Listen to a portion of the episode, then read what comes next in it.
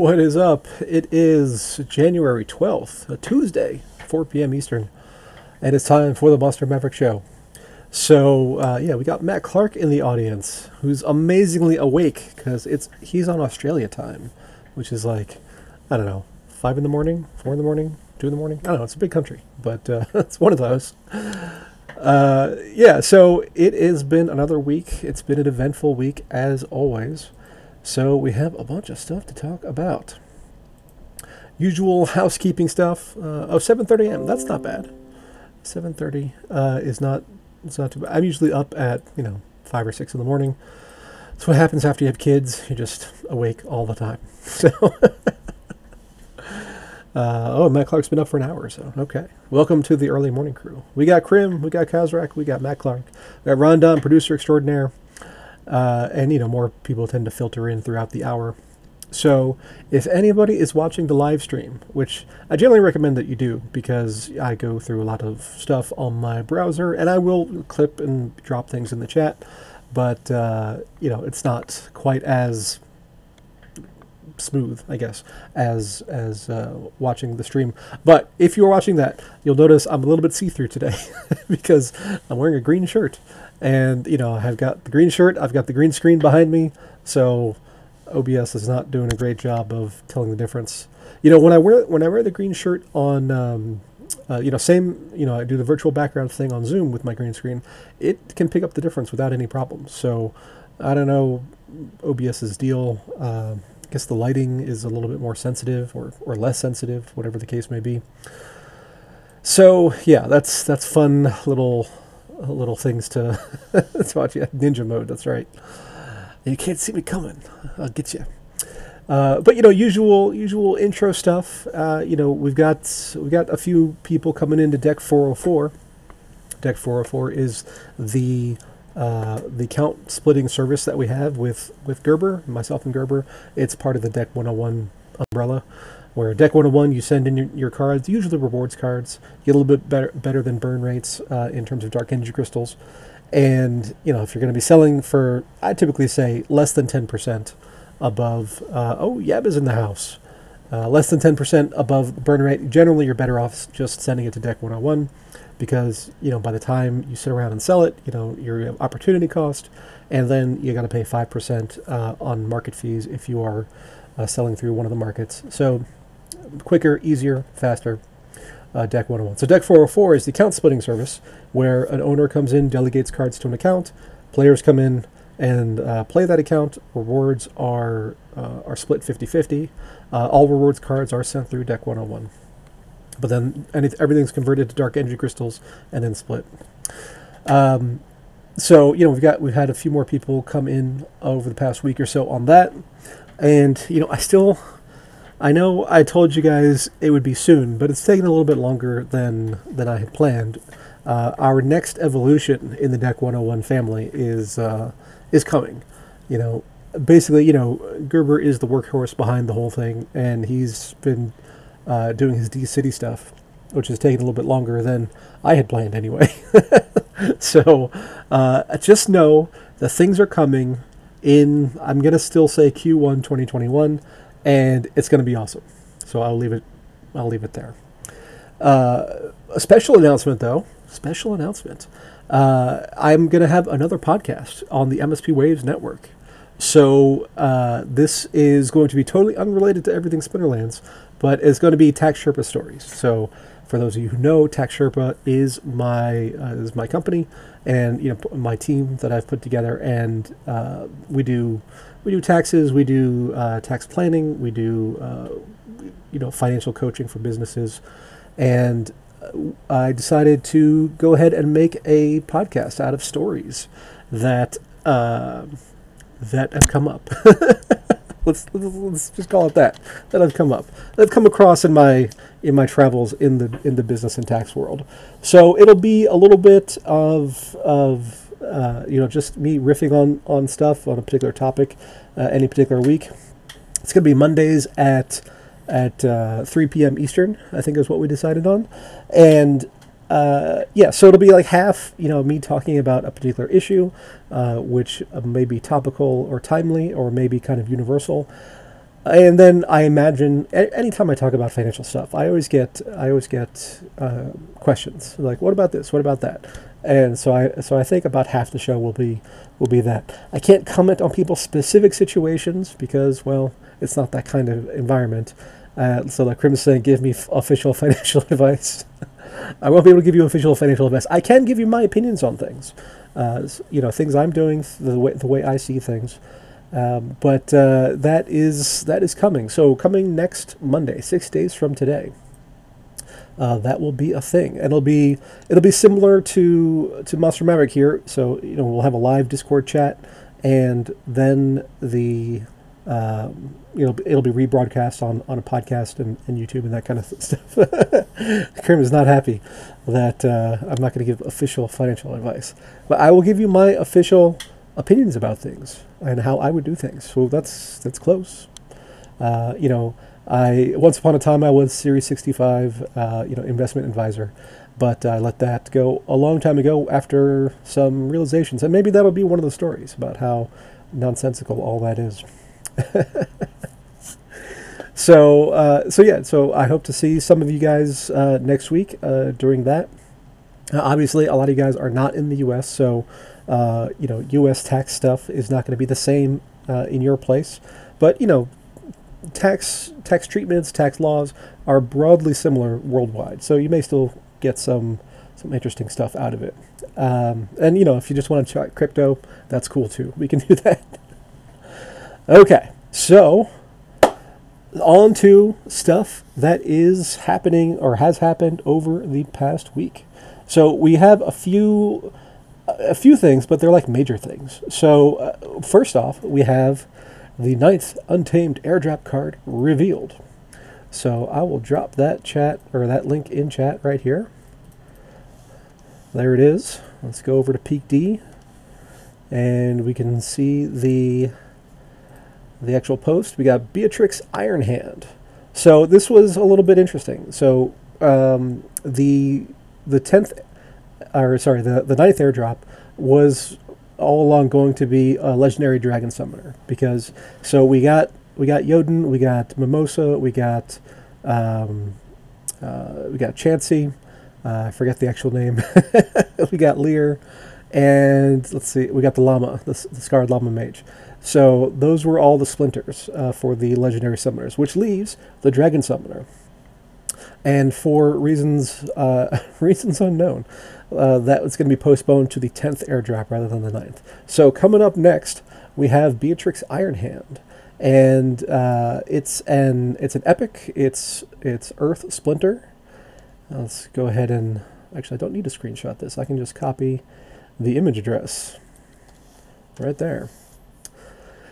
And uh, yeah, so she is pretty interesting. So she's got thorns. She's got uh, she's got cripple.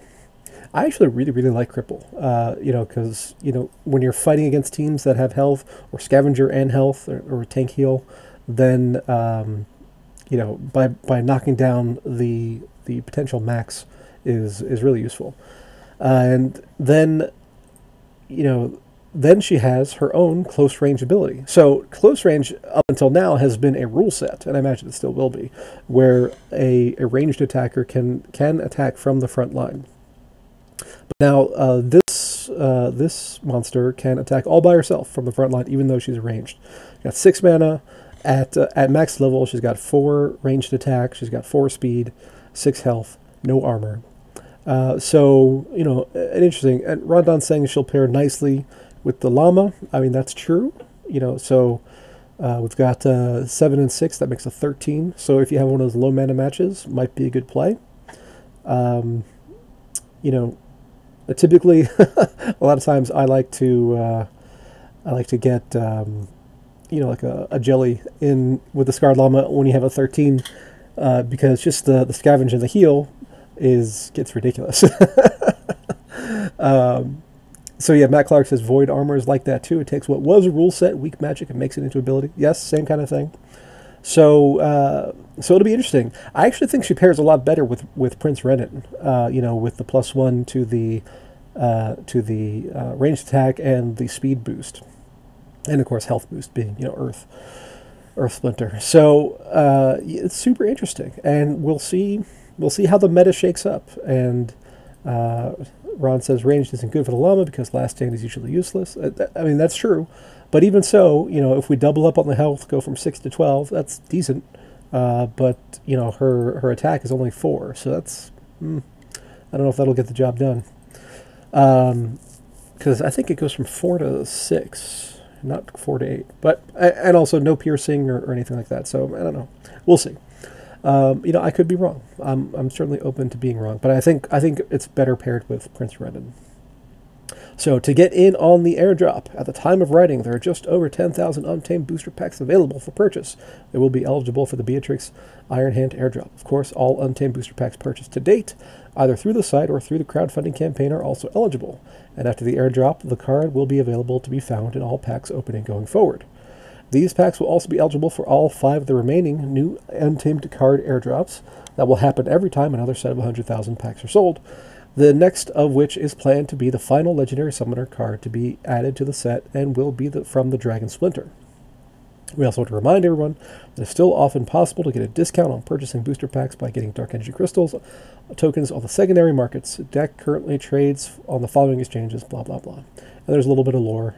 Uh, you know, I, one of these days I will crack open my book and actually read it, but it's still sitting in my garage at the moment, along with uh, along with my pack of cards the physical cards.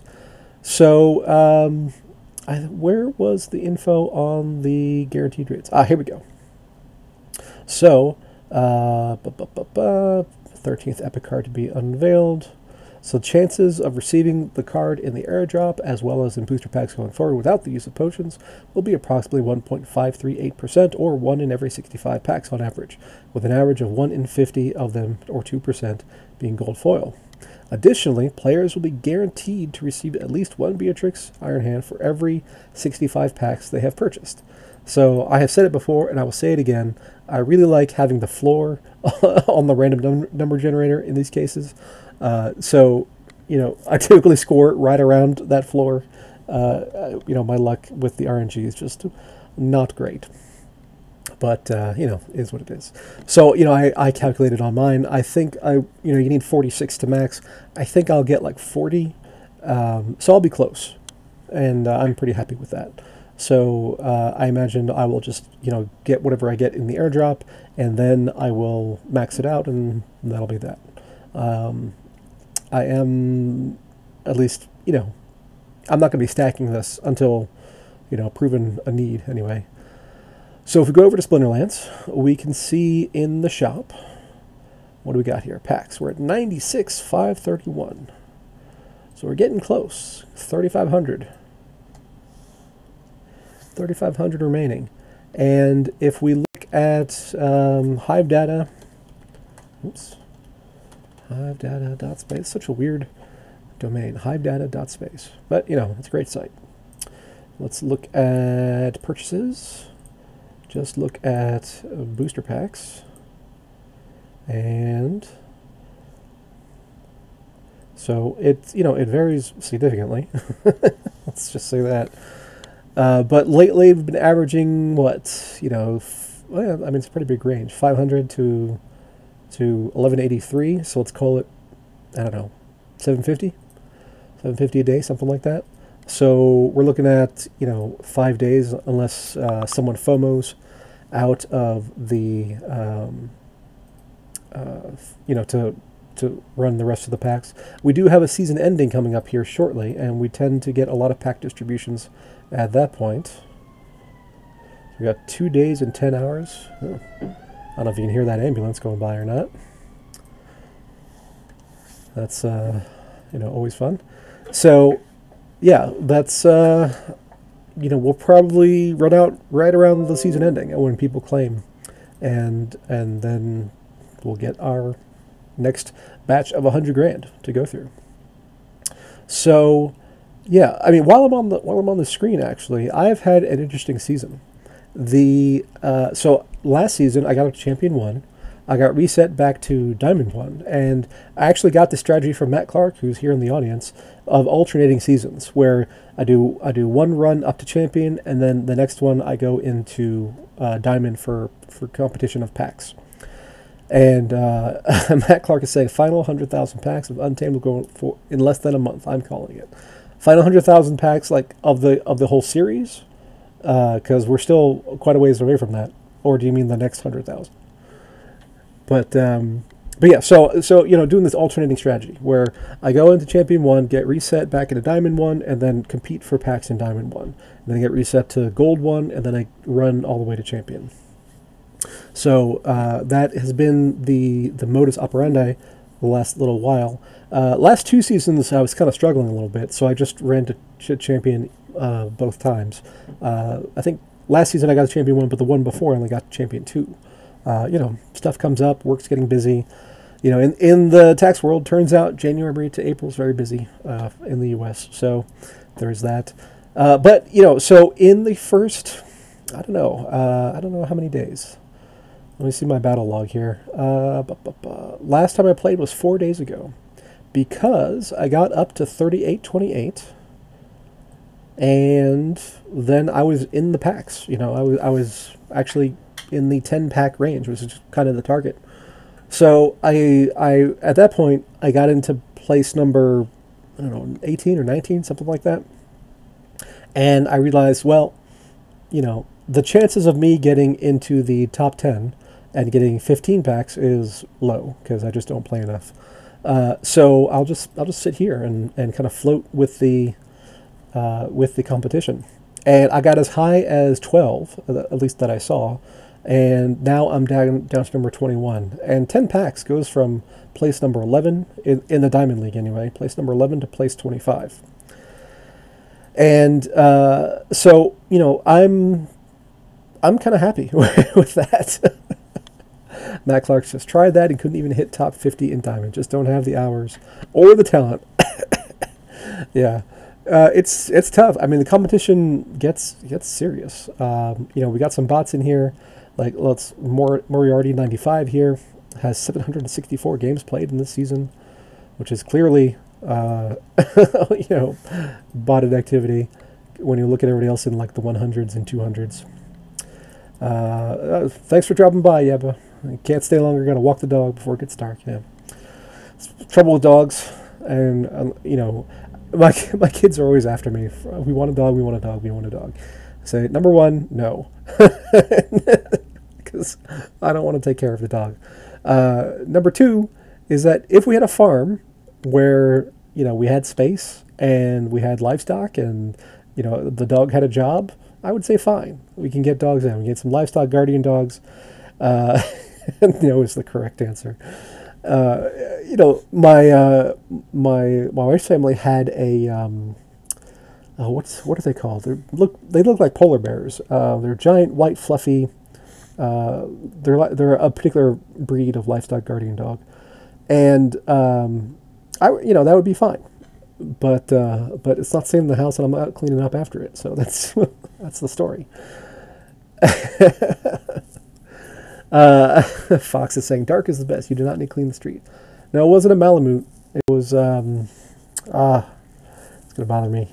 It's not an Anatolian uh, sheep herder. It's not a uh, it's not a Saint Bernard. Um, God, they really look like polar bears, just like smaller.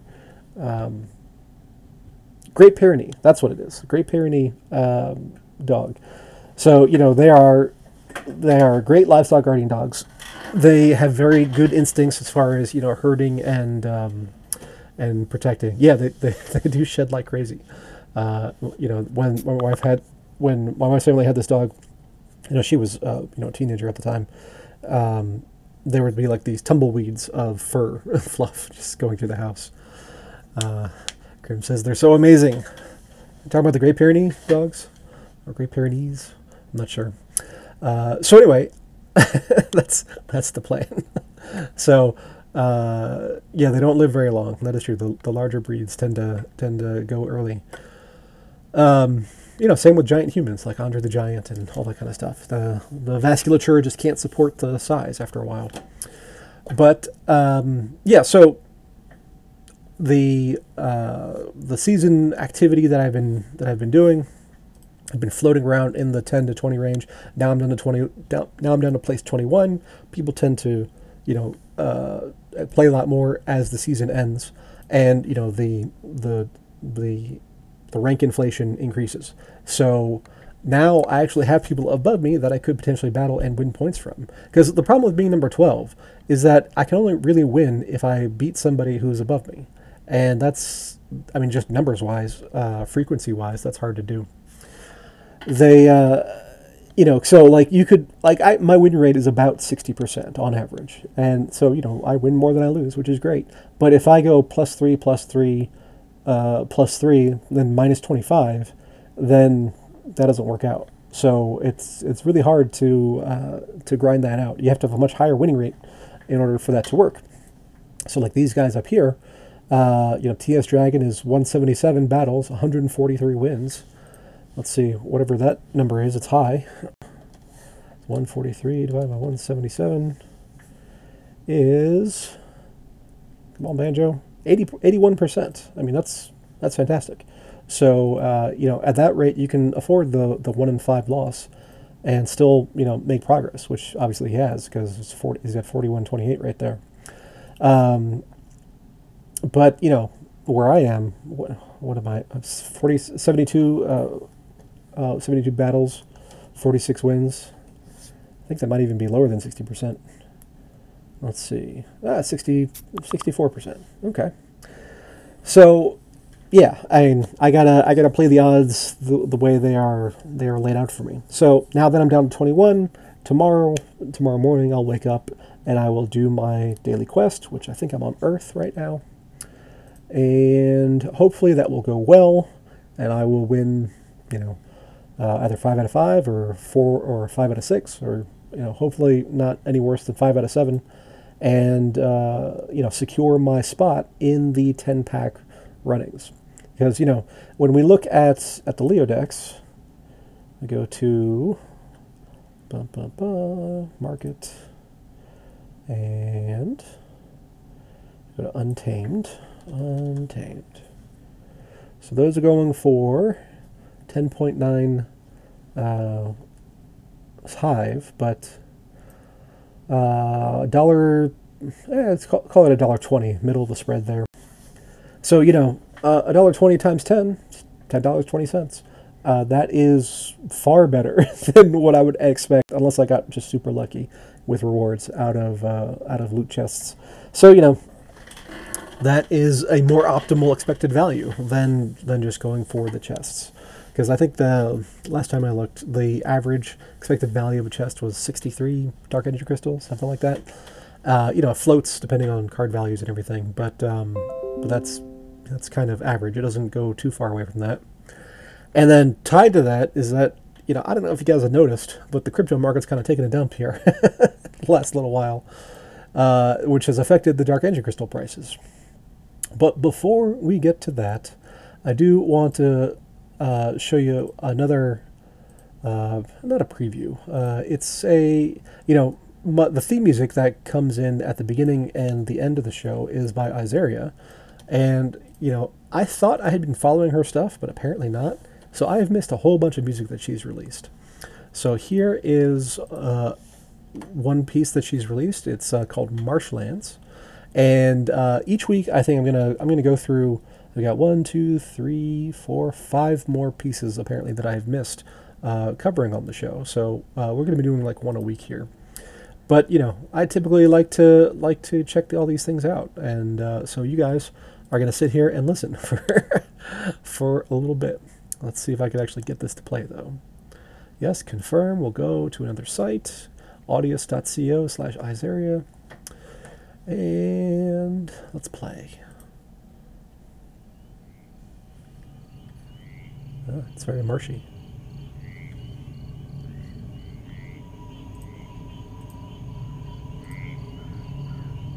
Welcome, Skyline.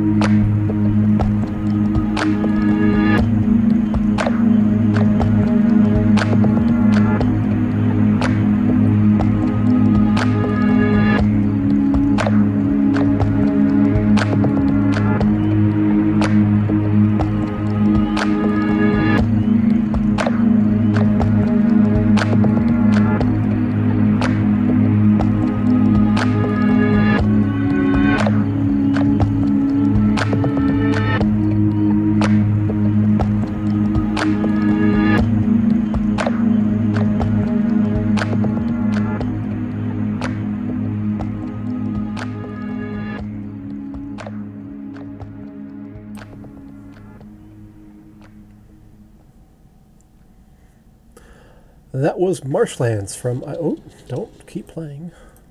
Whoever has autoplay, whatever site has autoplay like built in, terrible. don't do that. uh, but yeah, so that's Marshlands, and I'm guessing that's going to be an Earth Splinter dungeon or some kind of Earth Splinter themed area for uh, for the lands. Uh, I like it a lot. Um, it's very very marshy. So, you know, uh, I guess I don't know what her title is exactly with Splinterlands, but she is the official music musicy person for for Splinterlands, uh, and she does she does a great job. So we will be featuring uh, a, a, new song, uh, or no, or maybe not song is the wrong word, a new uh, element, you know, that she releases uh, over the at, at, least the next you know five or six weeks um, that I have queued up here. So that's something to look forward to. Uh, Matt Clark says eerie. Well, you know it's a marsh, so if you're if you're in a flesh golem dungeon, uh, then you might have to have to battle. so, uh, so you know, I was starting to talk about the crypto market. So I have talked in the past about how dark energy crystals are now linked to Ethereum and uh, through the Uniswap pool and the market fee taken from the Uniswap price. And if we look at the chart of Ethereum, uh, here's a daily chart. You know, everybody was all excited because prices were mooning, and then last couple days it has done the opposite. It is, you know, I don't want to call it a crash. I mean, it's it's a 30% retracement, which is you know severe, but um, you know when it's been up you know 100%, you know, is 30% really a crash? You know, crypto is just volatile. Uh, that's just how it is. But how that's impacted dark energy crystals is that, you know, so dark energy crystals has these fundamental uh, limits where, um, you know, below about 65 splintoshis or 650 splintoshis um, or above 4,000, it's you can actually arbitrage the market. So those are kind of your, I don't want to say hard limits, but they're they are soft limits. And so if we look at dark energy crystals here, we can see that, you know, they kind of, let's see if I can do this where it'll actually show up on the screen. Okay, that, that kind of works. The uh, on TradingView, it just has this weird um, artifact error where on some dates are off by a factor of a thousand. so it kind of makes for weird charts. But you can see it got all the way down to uh, it got down to 65, which is you know my my arbitrage point, and then has bounced back uh, significantly. But you know the the net result of all that is is you know people who are looking to sell dark energy crystal are are hurting. Um, you know it's a great time to sell cards because you're getting more dark energy crystals, and if and when the dark energy crystal price bounces back, which personally I think it will, then uh, you'll be sitting pretty. So, I mean, 77 is a decent buy, uh, in my opinion. Um, anything below 70 is like a home run. So, if you were one of the people who were paying attention on that day, and that was that was yesterday on on the, um, I think it's I think it runs in UTC time. Then uh, you got a screaming deal on on the dark energy crystals. So, congratulations to anybody who did that. But uh, you know, so good time to sell if you are if you are spending dark energy crystals on the market, it's kind of rough because now you got to spend more for a given card. Um, but you know, and also, you know, so it's there's pros and cons, right? Definitely uh, better to be on the selling side of cards and the buying side of dark energy crystals right now because that's fundamentally what you're doing. You're anytime you make a trade, you're you're you're selling one thing and you're buying another. Uh, if I you know I have this hat uh, and I, you know, I sell U.S. dollars and I buy the hat. Uh, that's that's how the exchange works. Just uh, so when you have a card, you sell the card, you're buying dark energy crystals with that card. On the flip side, you are selling dark energy crystals and you're buying the the card. So um, you always have to keep in mind you're always long and short in in a transaction of one side or another. So good time to be selling. Uh, cards, good time to be buying dark energy crystals. And uh, you know the the only caveat with that is that you know your rewards cards, a lot of them float around the burn rates, and uh, you got to be careful there that you know if the price goes uh, against you, that you're not below burn, uh, you know, at a certain point. Uh, got to run. Thanks for dropping by. You know, I know it's late in the uh, in the evening there over in I don't know what time zone that is, but uh, probably GMT plus two, something like that. Um, so when we go to peak, you know, we can see the market feed in the in the market screen. and you know, I woke up the other day and I saw seven seven thousand. I was like, oh, that's rough. but you know, those rewards cards, those can be those can be a deal. Uh, you know, especially if you're buying in credits. Twenty two thirty in Central Europe. That's that's decently late.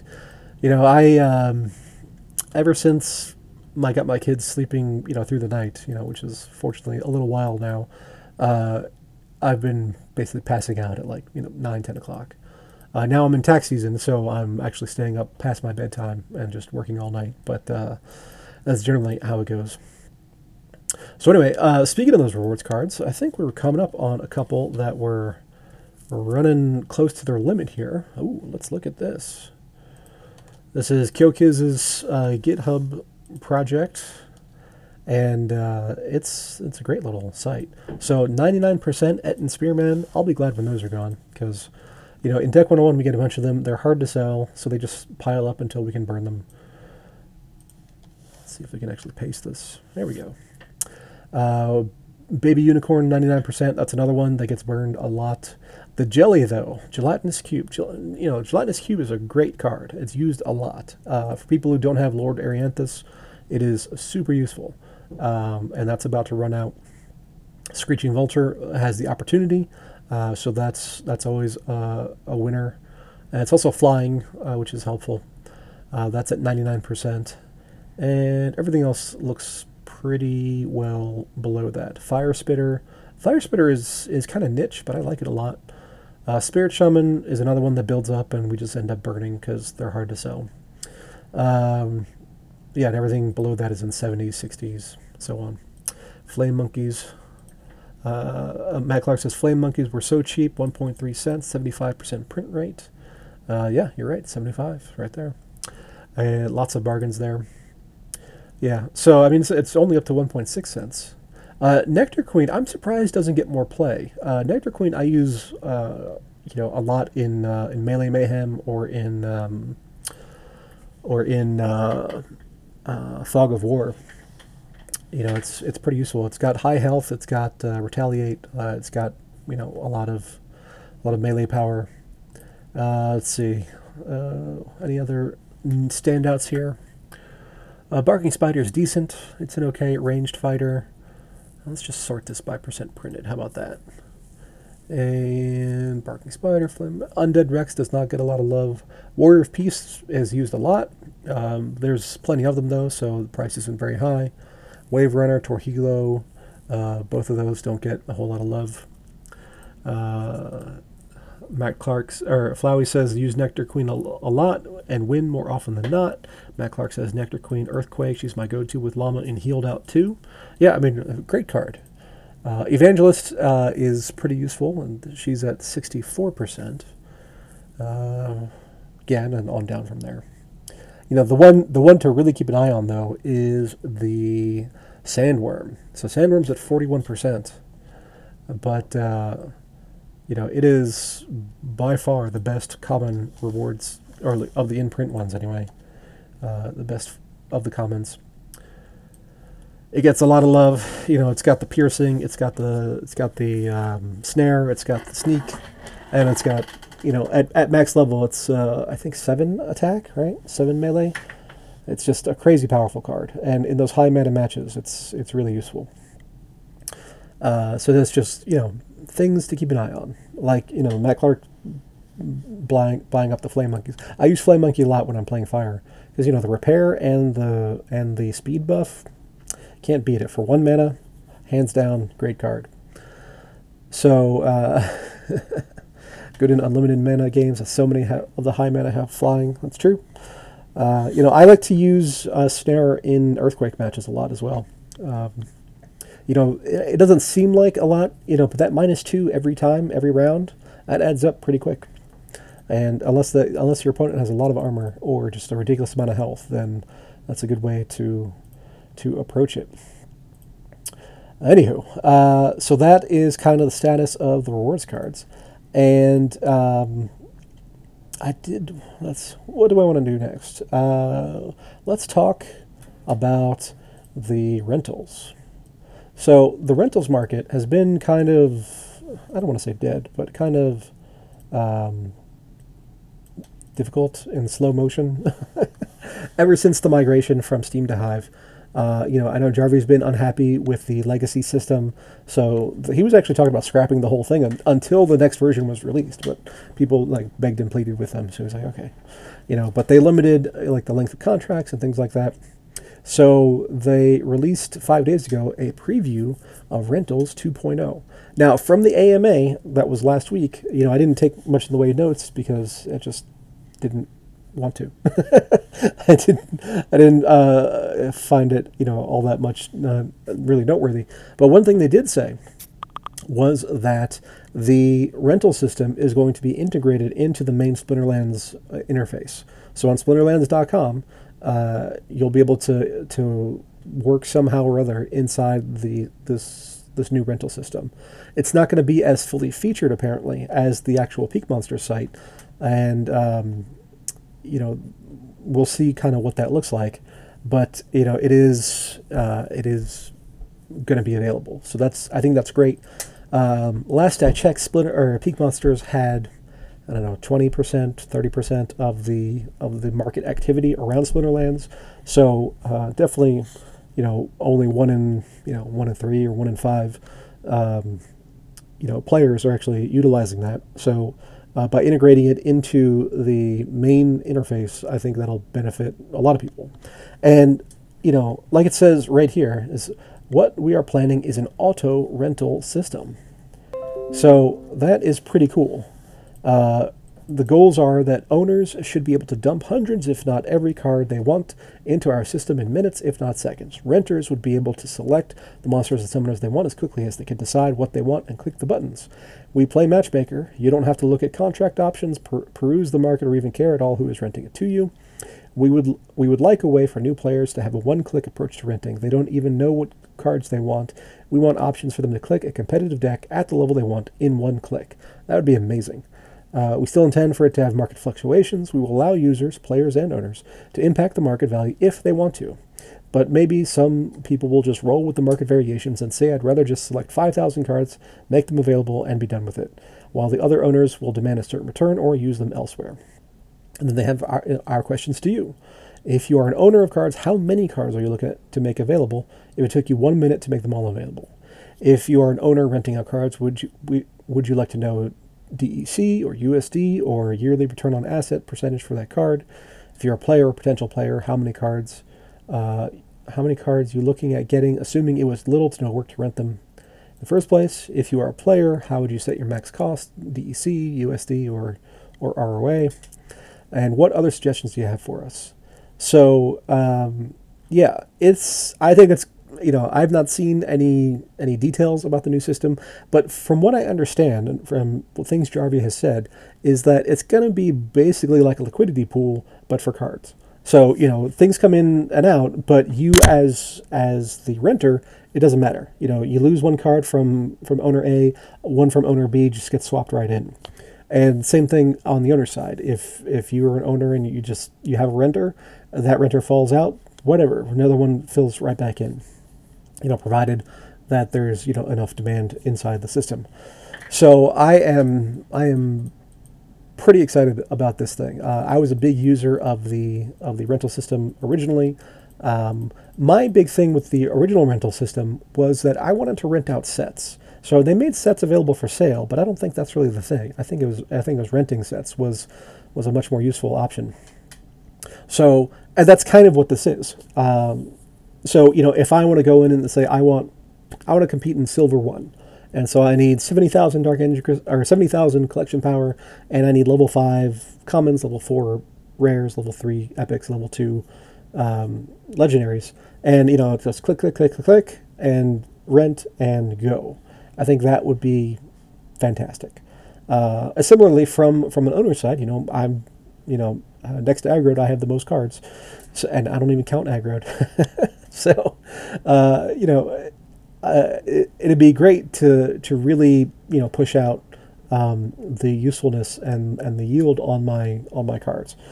Um, you know, this is sort of a competition for deck 404, uh, but I think that's okay. The more the merrier. In this case, you know, we want more people having more activity uh, coming into the Splinterland system. So uh, I was actually on Reddit the other day, and uh, you know, Splinterlands has has a subreddit, and somebody was asking about um, somebody was asking about the if you can get if you can earn in Splinterlands without um, without uh, you know paying basically.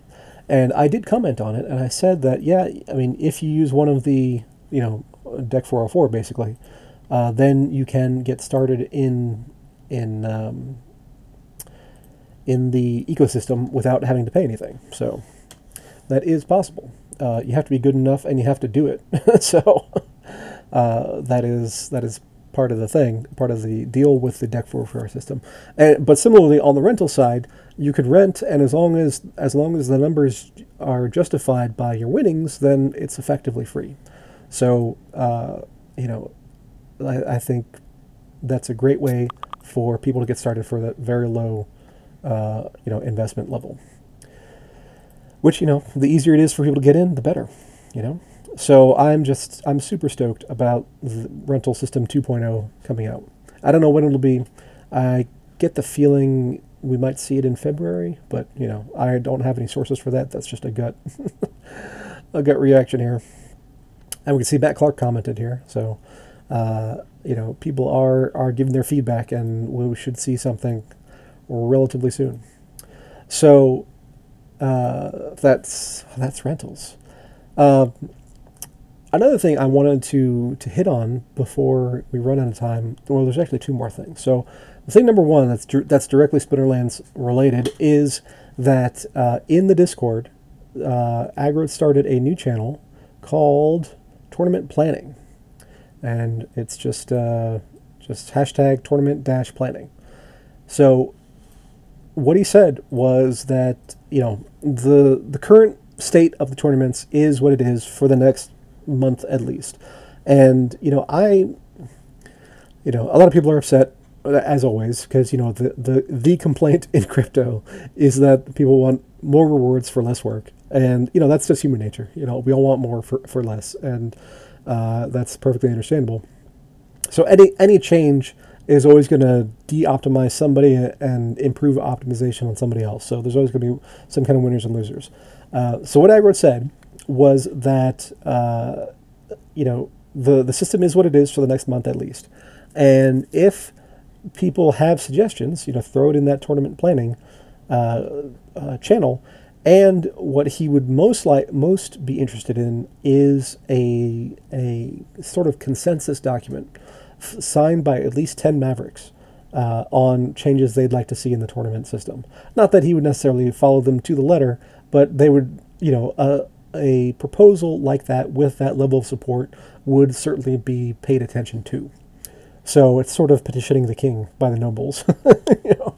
uh, so, you know, I think that is that is super interesting, and you know, everybody has their own perspective on what the reward should be. But you know, if you get at least ten people who have major stake in the game, I think that's something. Uh, I have floated the idea in the past of having like a parliament, like a parliament type governance, which uh, I think might be uh, a little bit beyond what what they're looking at. But basically, the idea is that you have the stakeholders. So you have your Mavericks. They're going to be like the House of Lords, uh, you know, in the British parliamentary system, or the Senate in the U.S. system. Uh, so they're going to have they're going to be fewer of them, but you know they are the most invested, and so they're going to have louder voices. And then, but you can't just listen to the whales you also have to listen to the little guys. So we should also have a House of Commons uh, kind of thing, or a House of Representatives in the U.S. system, where you know the, the people with with you know minimal investments, uh, we still want to hear their point of views, though. It, uh, you know, we want to be able to make the game accessible because the more people that come in, the the better for all of us, right? Whether whether they are whales or whether they are minnows, it doesn't matter because uh, you know a certain percentage of those people will become whales over time, um, and it might be a short amount of time, but it might be longer, and that's okay. Just the more, the better. You know, we need that we need that fifty thousand uh, daily active users to be at the beginning of successful, and you know from the uh, Ubisoft kind of guidelines, and I think I think that's actually a good a good rule of thumb to follow, um, and obviously that would make us like so enormous in the blockchain space that it's not even uh, I don't think anything else would come close. but uh, you know that's that's the benefits of a blockchain that can actually handle transactions as opposed to Ethereum and and other things. Uh, incidentally, I've been trying to um, you know I, I run a lot of DeFi stuff on on Ethereum, and man, gas fees are just crazy. So I think on Sunday I spent like a hundred something dollars in gas fees of just just trying to do one thing. Uh, I mean, it's a complex thing, but it's just one thing. So you know, with Hive, you know, we can we can actually do that. So I am I am a fan of of that kind of infrastructure. So uh, I by having that that double layer of feedback, then uh, I think we could approach something that would be you know, it'll be a compromise. Nobody will be happy, but it'll be somewhere in the middle. Uh, Matt Clark says, just set and forget with the pools. Uh, that's true too, uh, but that's not without earning or not, not without investing. Um, you know, the you know, it's interesting whether to get into or out of the pools when we see these price crashes because that might be uh, an attractive uh, attractive time to load up on the Dark Energy Crystal Geyser rewards. WLEO ETH is it for me. Yeah, that'll do it. All right, so then the other thing that I wanted to get to last week but ran out of time was the OCC. So this is not directly uh, Splinterlands related, but it is crypto related. And you know, I don't even I'm not even gonna have enough time here to to discuss all the stuff that I wanted to to talk about. But basically, uh, Matt Clark says he in his F key. so my Leo payments, payments of AOS are my pension. Sure, sure. Sounds good. Uh, so the OCC, the Office of the Comptroller of the Currency, uh, today published a letter, and this was back on January 4th, uh, clarifying national banks and federal savings associations' authority to participate in independent node verification networks (INVN) and use stablecoins to conduct payment activities and other bank permissible functions. So, Office of Comptroller Currency of the Currency is one of the regulatory uh, bodies that oversees banks. Uh, like it says, national banks and federal savings associations. I didn't. Know, I didn't even know there were still federal savings associations, but whatever. Um, so what what they said in this letter, and there's a link to the actual uh, release um, uh, down at the bottom of this post. This is kind of a summary. What they said is that banks can participate in INVNs. Now, what's an INVN? It's a blockchain. It's uh, it's Bitcoin, it's Ethereum, it's Litecoin, it's Ripple, it's whatever. Um, so, what this is saying is that banks can operate nodes, uh, which is mind-boggling, right? So, uh, so this does that. We're not even getting to stablecoins yet. The the ability of a bank to operate a node is somewhat revolutionary. So, one, this is a direct attack on China.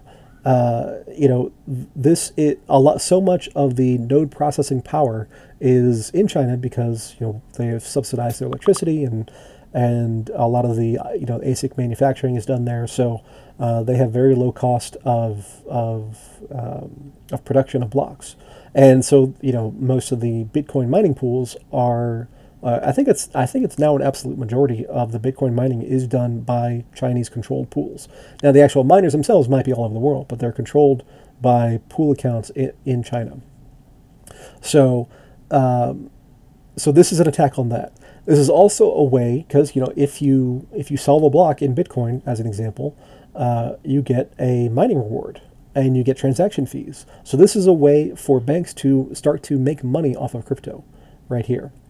Uh, and you know, again, it's it's an attack on China. Uh, so that's that's positive for the banks. It's somewhat positive for crypto in general. We have more acceptance uh, as more people make more revenue from cryptocurrency. Obviously, the importance of the system will grow over time, and um, it'll just legitimize everything. Now, the downside of that is that if you are connected to one of these, um, then your your account information is going to be automatically KYC'd by the banks, and that's where the stablecoins come in. So what they're saying is that uh, it was actually kind of interesting on the letter. I, I recommend everybody read it, where they're saying effectively there is no difference between a an electronic record of a dollar deposit and a stablecoin, uh, because they both represent U.S. dollars, and as long as you know your you know your reserves and your ratios are, and all that are are there, then um, then it's all good. So they said that banks can use stablecoins uh, like USDC, USDT, DAI, you know, whatever, uh, USDN even. There's a bunch of them out there. GUSD. So uh, they can use them. They can send payments, uh, to, you know, to and from other, you know, whatever you would send payments for through a bank, which is you know virtually everything. And uh, what was even more interesting though is that they said banks can issue uh, stable coins. Now that could mean a couple different things. It could mean uh, a system like MakerDAO, where you know you collateralize your uh, your holdings and then they issue against that. It could also mean that you know Bank of America down the road issues Bank of America coin, and you know we're just relying on them to you know have the backup. And of course, all commercial banks in the United States and pretty much around the world uh, use fractional reserve. So now I expect to see you know, once once they start to see that there's actual money here, I expect to see a flood of, of coins there, and I expect them to be fractionally backed uh, because that's what they do with everything else. So why not? and for the most part, uh, that will will work because you know. very few people actually, you know, redeem their funds for, for cash, and they're not going to redeem their crypto or their stablecoin funds for electronic dollars and they're not going to redeem the electronic dollars for, for actual uh, pieces of paper. So uh, I think that's going to be um, a thing in the near future. In the longer term, uh, this is going to kill the banks. this, this is the banks committing suicide in slow motion. So, I mean, just think about it. Let's say you are, let's say you are, um, you know, doing whatever with with your bank account. You're sending and receiving stable coins uh, you know, whether let's just say it's USDC. And after a while, it might start to dawn on you that, well, if I have USDC and I'm sending it and I'm receiving it and it's as good as a dollar, what do I need to keep the money in the bank for? Because I can just keep USDC in my own wallet. It's the same exact thing. It's not like I'm getting paid interest by the banks. You know, we're well into interest repression. You know, we're 30 years into that. So that's not coming back anytime soon. Uh, so you know the the banking function uh, can be internalized very easily to yourself. Um, what you will what you will lose out on is the organization of of funds. So mortgages and credit cards and things like that. You know where they're actually putting that fractional reserve into the hands of a consumer. Uh, that'll be an issue. Um, I expect to see, you know, as DeFi grows, and evolves, I expect to see some of that in uh, in the long term. Uh, but it'll be securitized. It'll it won't be it won't be fraudulent fractional reserve kind of uh, kind of uh, money creation. So, uh, I so short term, I think this is great for the banks. Uh, they're going to start to see the importance of crypto, and as a result, you know, crypto gets legitimized. More people get exposed. The the market of cryptocurrency grows. Long term, people realize this the banks are you know doing nothing for me, so might as well control my own money, and then the banks will die. Uh, of course, they'll get bailed out, and you know it'll be one thing or another to uh, to uh, keep their keep their business models, but uh, but you know it is. Oh, that guy got filled with a lot of arrows. Uh, but it is the uh, the next stage of evolution for money, and you know. so you know it, it'll be really interesting. I, I don't know who's going to be first in the banking world to, to pick up on the independent node verification networks part and start running their own Bitcoin node.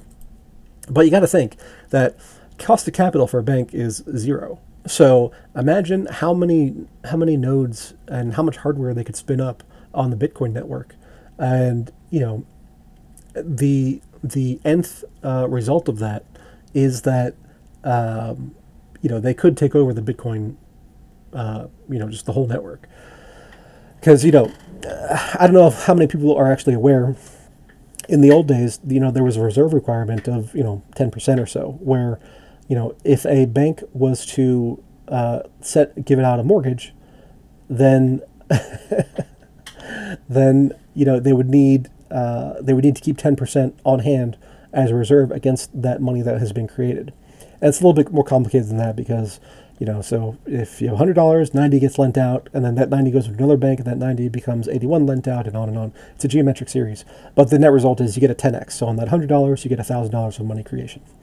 And uh, but ever since uh, uh, was it 2008 or it might have been might have been after that, but the reserve requirement no longer exists. So a bank can have zero reserves and still issue money.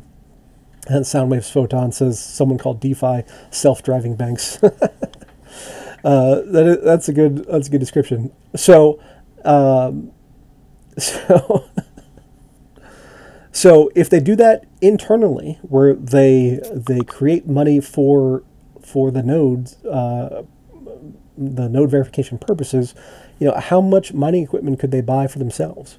And you know, they could just just throw hashing power at Bitcoin until they can control it, and then you know maybe they turn it off, uh, which I don't think would happen because people just fork and, and go to the next thing.